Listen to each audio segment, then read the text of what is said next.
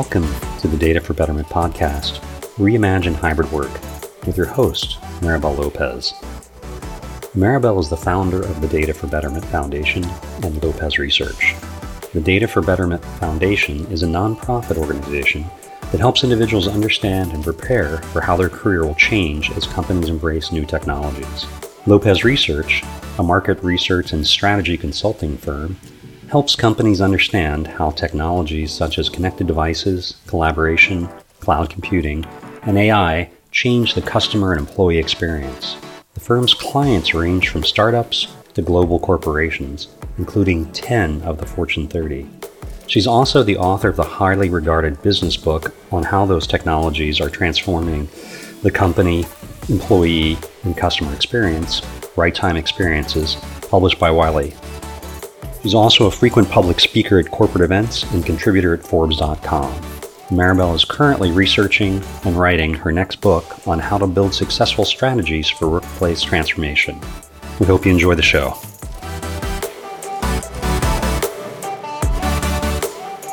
Hello, and welcome back to the Reimagine Hybrid Work podcast, also a video cast now. I am Maribel Lopez, the founder of the Data for Betterment Foundation and Lopez Research, and I'm really excited to be here today with Jared Spataro. He is the Microsoft Corporate Vice President of Modern Work. Jared, welcome to the program. Great to be here with you. Thanks for having me. So, tell me a little bit about who you are and what you do. I mean, I know who you are, but the audience doesn't know who you are. Uh, well, many of the audience probably knows who you are, but just in case they're under a rock, we'll we'll tell them. I'm sure they don't. I'm sure they don't. Well, at Microsoft, I'm responsible for modern work. So both this idea of you know where is work going, how's it changing, and how do we predict that future? But also interestingly, it's not just about prediction. It is also this idea of how do we shape the future. And the reason I bring that up is I kind of feel like there's so much happening right now that if we just let the future play out it could play out to kind of a, a difficult place or a dark place if we are proactive about it, I think that there's a win-win for everybody involved. So that's how we think about kind of the idea of modern work, and that covers everything from Teams is kind of at the forefront of all that. Teams to Office to Windows to devices, like everything you can imagine that is necessary to make that happen. It's one of the fundamental transitions of our time, truly. And I remember when I was thinking about this concept of launching a podcast called Reimagine Hybrid Work, it's like, well, we'd talked about work in the past, but I really felt in a post COVID landscape, people had tried a bunch of things and they found a bunch of things that were interesting and different and maybe not the way they thought they would be. So when you were thinking about the term hybrid or the future of work, what does that mean to Microsoft? As you indicated, we tried to to convince people that there was a new way of working well before the pandemic. You know, that, that was part of our pitch essentially was like, hey, there's a new way of doing things. When we launched Teams before the pandemic, we were trying to help people understand that the world we felt like would move out of email into new types of communication. But I have to be honest with you, it was pretty tough. People who were on the cutting yeah. edge, you know, they were interested. They kind of those early adopters were really interested, but it was really tough to get to the the majority, the people who were just getting their work done and who weren't necessarily interested in hearing about a new way to do it. So, from our perspective, you know, not only did the pandemic accelerate digital transformation in general, but because it pushed everyone to a new mode of working at first just for survival and then once people scrambled and got past survival they started to ask well huh there are things we can do here that we weren't able to do previously what would happen if they started to get very creative. And so that created, we feel like, the conditions, the environment when we could really start to talk about the future of work. And so it's been a, it's been a, um, you know, it's been a topic that I think people have been more open to. And then maybe one thing that we'll get into in a moment, we've tried to come at it not just from our own perspective or our own opinion, but to go out and do a lot of research. Some of that is lab-based research. Other research has been out kind of broadly going across you know countries and workplaces and industries trying to understand how people are adapting to this new world of work and what they want to see from it and so bringing together that research has helped us out a lot too. It's allowed us to kind of have a bit of a center of gravity to speak from in terms of what the trends are and what will be durable Well, well, let's dig a little bit into that. I mean, I'm sure that you have seen both in terms of what your customers are doing and in terms of research, some broad data trends around what is going on in hybrid work, and you know how should those figure into what leaders are doing and approaching in terms of policy, hiring, uh, spend. I mean, there's a lot going on in this world of hybrid work, but maybe you could give us a few things to think about. Sure. Yeah. The big trend that came up in, in what we call our work trends index that we published earlier this year was something that, that we called the hybrid paradox. And that was based on two data points. There were a lot that built up to it, but two really big data points. The first one was we polled a group of 30,000 employees, all sorts of different types of roles from frontline workers all the way up to executives in 31 countries. And we just asked them all about their experience with work during this extraordinary time, what they hoped would be different in the future, what they hoped would stay the same. Interestingly, 73% of those folks told us, wow, the flexibility that I've enjoyed during this time, and lots of downside, but the flexibility that I've learned to take advantage of, I hope that sticks around post pandemic. And a lot of times when they mean flexibility, they're talking about this ability to work from home or someplace that isn't a standard office. At the same time, same group, you know, we asked some questions about, well, what's missing? You know, what do you want to see? And in that case, 67%, same people, so almost the same amount of people said, well, I sure could use some more in person time, some more face time with my colleagues to get things done. And that tension between those two things, they like the flexibility, but recognize there's value in being together. We just call that the, the hybrid paradox. We think it's what, what companies are going to have to navigate here as we move to hybrid. They're going to have to find a way to allow more flexibility while at the same time really getting people this in-person work time that's so important for things like social capital and cohesion of teams and learning how to you know kind of create really short cycles to get things done. So that's that's one of the first ones that really caught our attention yeah, one of the things that we've been seeing at Lopez Research is all of a sudden now there's this big discussion around culture and how do we create culture and is that really different in a in a hybrid world? And I think everybody feels it's different in a hybrid world. They're not exactly sure uh, what's going on. And we also started to, to classify the concepts of workers differently. So I think what was remote, we now move to uh, nomadic in our in our nomenclature. You know, those are people that uh, go into the office a certain percent of the time. Maybe they're traveling, uh, but they work at home quite a bit of the time. And we have full time remote workers and we have full time in person workers. But increasingly, I think there's this discussion that it's a very blended thing. It's not necessarily so binary. You might not be A or B, uh, but you might be mostly something. And I think that's a very big difference than what we had before, where we thought mostly of remote workers as people that were on planes, one or two people in uh, a company or a small number percentage of people in a company. So that I think is very different. But I think you picked up on something very important, and that's that notion that we still have to create that engagement, that human connectivity. And maybe we don't need that every day, but we still need that as part of our work lives. Was there anything else about that um, work trends index study that you did recently that surprised you, that made you change your mind about how to create a workplace strategy? Probably the thing that surprised me the most is how much the labor market is changing. And th- this was a set of data points that jumped out first uh, in that work trends index. And then we did some follow on work um, here in my team. And then we also partnered with LinkedIn. The one stat that really caught my attention the first time I saw it was 41%. And this 41% represented the, the, num- the percentage of respondents who said that they planned on leaving their current employer within the next 12 months that seemed very high wow. to me. This was, well before, this is well before we had started to hear about, you know, the what we today call the Great Reshuffle. Sometimes you hear it you hear it outside as the Great Resignation. Along with that, we saw almost 50% of, of um, participants in a different survey that LinkedIn did say that they were uh, planning on a major career transition, where that could be defined, for instance, as a new job or a new type of role, new function that they would be involved in. So that's a big deal. And then another number that jumped out at me was 40 46, 46% of the respondents said that they planned on moving house over the course of the next 12 months. And this was an indication as we dug into it that people were realizing that with that increased flexibility, they also could think differently about their geographical location. Sometimes that meant moving to another part of the country.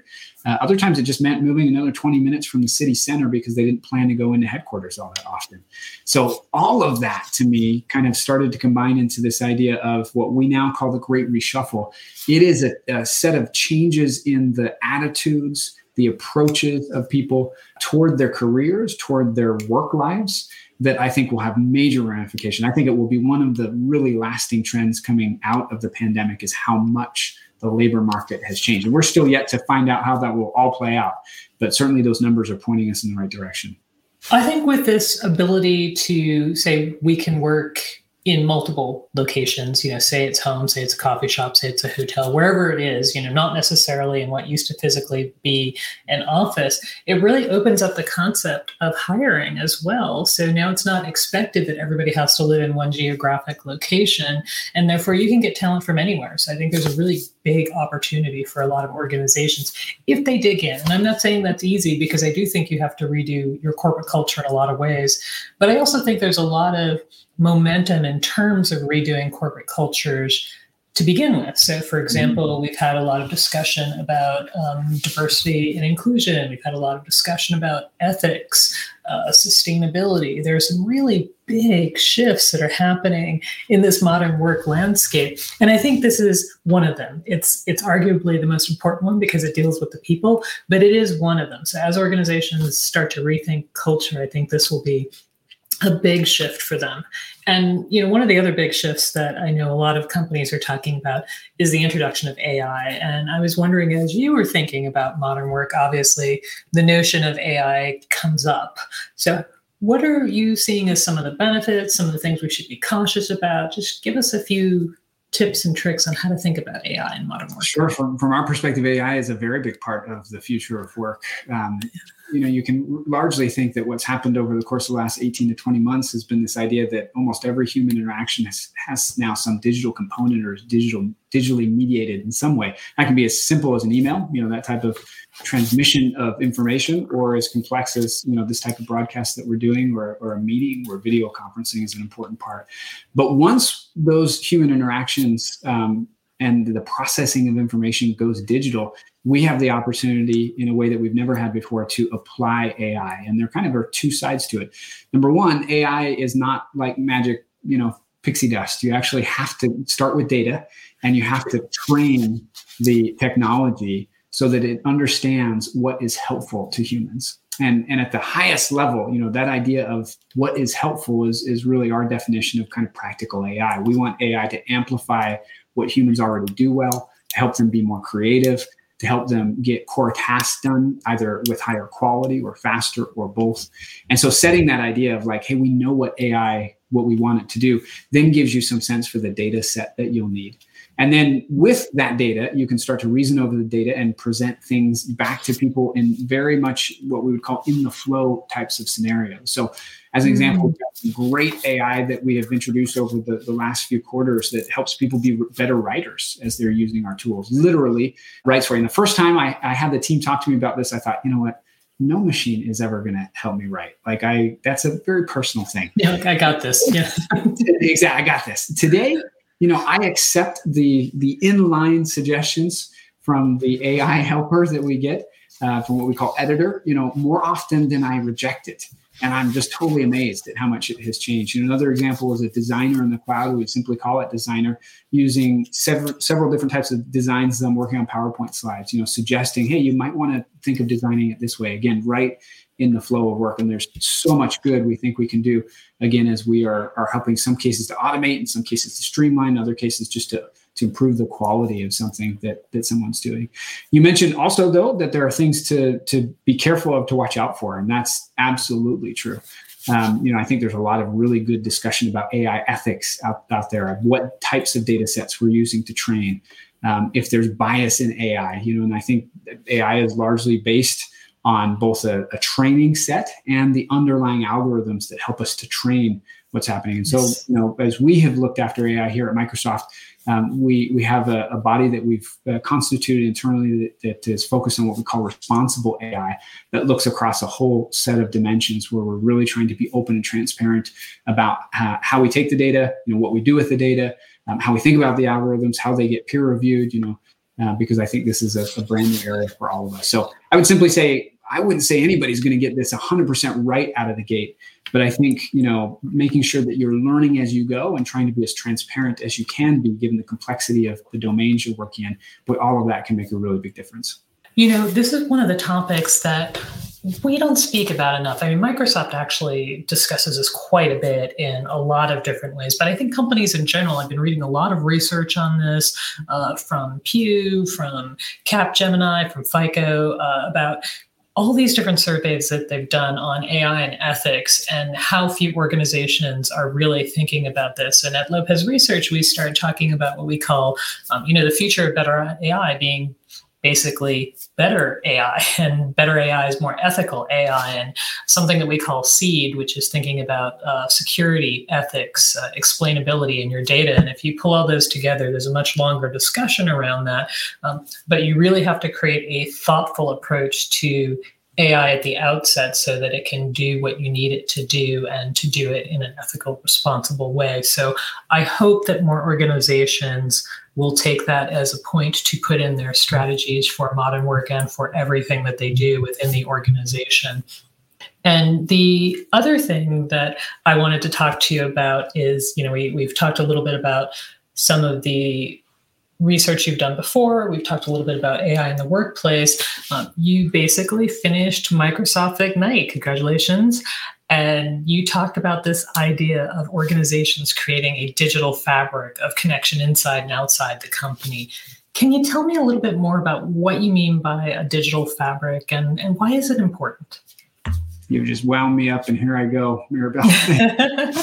you know, I'm really excited about this uh, about this concept, and I'll I'll give you kind of the foundations of it. What what we started to see happen when I was out working with customers and just trying to understand what is going on. You know, what's happening as companies respond to these really extraordinary circumstances. Um, I started to hear many companies use different terms for essentially what you could think of as um, the digitization of their workforce. I saw this manifesting itself in all sorts of different ways. You know, for people who already had pretty digital jobs, they were introducing just advanced technology. You know, first video conferencing doesn't sound too advanced, but lots of people were not using it uh, pre-pandemic. And this idea of using the collaboration and communication infrastructure that was already available really helped people. And then, as you indicated, I have definitely seen these jobs start to incorporate very practical AI in, in new and exciting ways. But probably the biggest trend out there that I see that's a shift uh, from the pre-pandemic models is really starting to digitize other roles in a company, Com- roles that were not digitally enabled previously. Sometimes we call these frontline workers. Uh, these are folks out there who do all sorts of work. They can range from you know a doctor or a specialist to a field technician to someone on the front lines in retail. And, and almost everyone had some sort of touch point with digital technology, but they were not kind of all wired together in almost like a, kind of a central nervous system for the organization. So as I as I interacted with customers, I could see this starting to take shape. I mean, in every industry, every company, I could see them kind of starting to lay the foundation for a strategy. As I thought about the metaphor that I could use, what came to my mind was this idea of fabric. It was as though people were laying out a digital fabric and that they were starting to connect people and and the the real kind of inherent value in this fabric was that it, it could bind the company together in a way that it didn't operate previously. It literally brought them together with a single unified communications, collaboration, even you could call it kind of digital creation fabric. Um, and as you have those connections, then man, you can do amazing things. You can feed data from one place to another. Simply allowing someone on the front lines to talk freely with someone who is in more of a kind of a corporate or central organizing role is just an amazing unlock for many companies. And again, once someone has a digital aspect of their workflow, you can pump in, you know, helpers, AI that helps them get that job done, data that helps them be more effective or have more insight into what they're doing. Um, just so many possibilities. So that's what the fabric is all about. You know, we really do think there is a digital fabric that every company is starting to construct. It, it essentially is the foundation, I think, for their digital transformation because it provides those connections between the people and the business. And there's there's so much more I can say, but maybe I'll I'll pause there for a second. it, it is a very rich subject for us. I feel we're going to be talking about this notion of a digital fabric for some time. And I'm actually really excited to see how far we've come and how far we will take this. You know, when I think back, you know, we used to talk about just getting clipboards on paper and you know, now we're going into this whole new world where we're talking about helping someone visualize something in the field, being able to communicate with anybody in the world for an Ask an Expert, which you've been doing for quite some time now uh, as part of different projects at Microsoft. So I, I think that we're really advancing the notion of what digital means. It used to mean just taking what we had before and putting it into a digital format. And now we're in the spot where, particularly, I think in a post pandemic world, we are past just digitizing and now we're really creating new, richer experiences. And, and that's what the digital fabric is all about to me when I think about it. So I love it. I love it. Okay, so What's one piece of advice you'd give companies as they try to navigate to this new world of work? There's many things going on here. Is there a place that companies should start? I know companies are all different, but maybe you've got a few pieces of advice that you. Yeah, if you don't mind, I'll offer a couple of different pieces of advice. Um, at the top, as I have interacted with companies and seen people take all sorts of different different routes here, I would say the the companies that are most successful or that I see kind of um, being most successful right now are those companies that take a moment they pause and they create literally a bit of a vision for where they're going. If you think you're headed back to your company, you know, at the end of 2019 or January 2020, you're just you you don't have a picture of what's happening here. The people coming back to the workplace aren't the same people. In some cases, you've literally hired new ones. In other cases, those people who are who left physically are just different. They think differently. They have different perceptions, expectations they have you know even in some cases different value systems for how they think about right. the work they're doing for you so you know it, it pays to take a moment and think all right well we've all gone through a very extraordinary shared experience what's going to be different about acme corporation going forward and i think employees want to participate in that process they want to understand what leadership is thinking. They want to compare that, quite frankly, I see, to, to what other companies in the industry and outside the industry are doing, to what their own needs are. They want to hear it articulated in a clear, concise way. And so that's step one is take some time to do that if you haven't done it. Step two for me is don't try to use policy as a big bludgeon, if you will, you know, to this big kind of club to implement your vision or implement where you're headed. I see this happening in the news. I definitely have seen it happen in the companies that I'm working with, where they kind of over policyize everything. They're like, all right, we got, you know, 100 new policies. Here's what we're going to do. You can only work from home during these hours. You know, exactly. Read this book. And, and the key here is that flexibility is what these workers value and the, the, the, norms and the patterns associated with how flexibility is going to play out nobody knows. I don't know you don't know you, you're going to have to learn for yourself. So use culture use norms use leadership um, really step up for this moment and teach your people that like we've got to become learn-it-alls not know-it-alls and and help get collectively ourselves into this next chapter in a really comfortable way. So that would kind of be my second one is think about culture, not policy as probably your biggest lever here that you can pull as a, as a leader. And then the third one, uh, you won't be surprised to hear from me, you know, technology plays such an important role here. And if you want to be a leader, you better be a technology leader. And I really mean that there's, you can't outsource this to IT any longer. You can't say that's their job. If you want to be a, a business leader in the 21st century, certainly in the 20s, you're going to have to be a technology leader. You're going to have to understand the pertinent technology. You're going to have to understand how it's changing everything from business models to operating models. And if you can grasp that and pull it together with your business acumen, uh, you're going to be unstoppable, you know, in your industry. But but if you don't, I'd say watch out. There's somebody who will, and they they will, I think, outperform you and pass you up. I think this is one of the things that we've been seeing with this concept of the great shuffle, great resignation is that um, individuals have taken some time to think about, you know, what they want to do, how they want to do it, how they want to be treated, what they want to be part of or not part of. And at this particular time, it, it's probably the time when individuals have felt the most empowered out of perhaps any generation before us. Mm. It mm-hmm. seems that people really want to take control of their destiny and what they do with their work time. Now, that doesn't mean that everything is going to be driven individually by the employees, but I, I do agree that the part about culture and really thinking about um, hearing the voices and understanding what the people in your company want your company to be is a very interesting exercise. And it doesn't mean you have to adopt everything, but it can actually lead you into new and interesting places because sometimes you, you struggle to figure out how do you move the ball forward?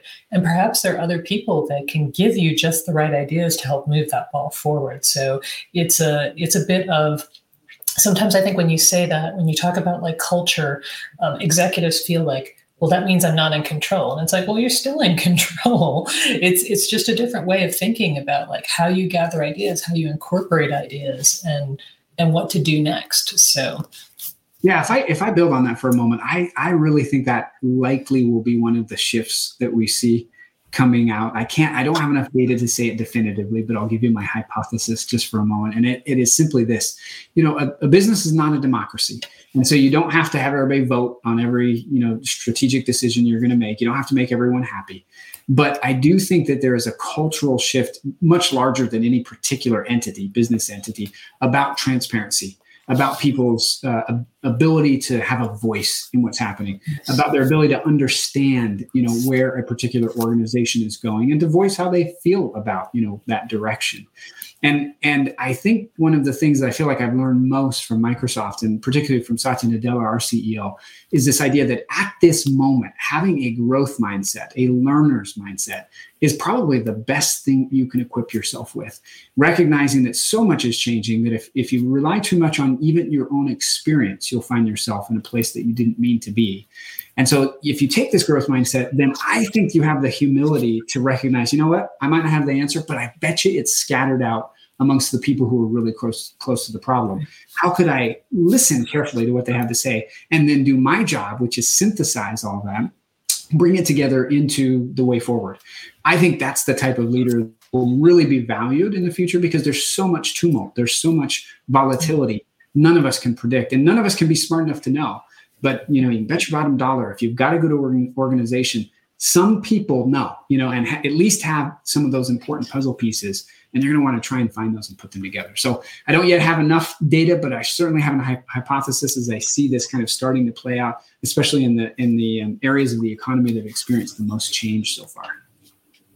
Okay, before I let you go, I've been hearing a lot about your work lab site. Uh, can you tell me more about what that is and what you hope to accomplish? Only too happy to. So, uh, you know, the only thing I knew for sure back in in March of last year was that we didn't know anything for sure literally we didn't know anything for sure. People want to just end up and just like try and blow smoke at everybody and say well we think it's going here we think it's going there. So we started a really in-depth effort to do research of, of all kinds. Um, I, I, indicated this uh, work trends index where we went out and surveyed 30000 people. I indicated there's some stuff in, in labs that we've done. We have a lab called our Human Factors Lab, where we try te- technology pair it up with different scenarios and people and actually figure out what's going on. We, we even get as far as strapping on EEG sensors on the people's brains as they do certain things and trying to understand what's going on.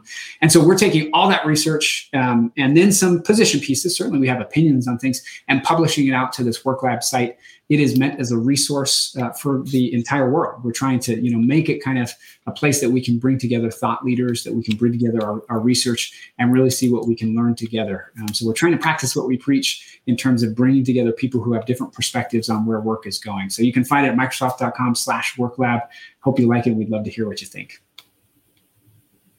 Jared, thank you. That was perfect. I'm very excited that we had a chance to talk and very excited that there's so many new things coming out of Microsoft Ignite and we are going to tackle some of the problems of modern work. Thanks for being a guest on the show. Oh, love, love being here. Thank you so much for taking the time with me.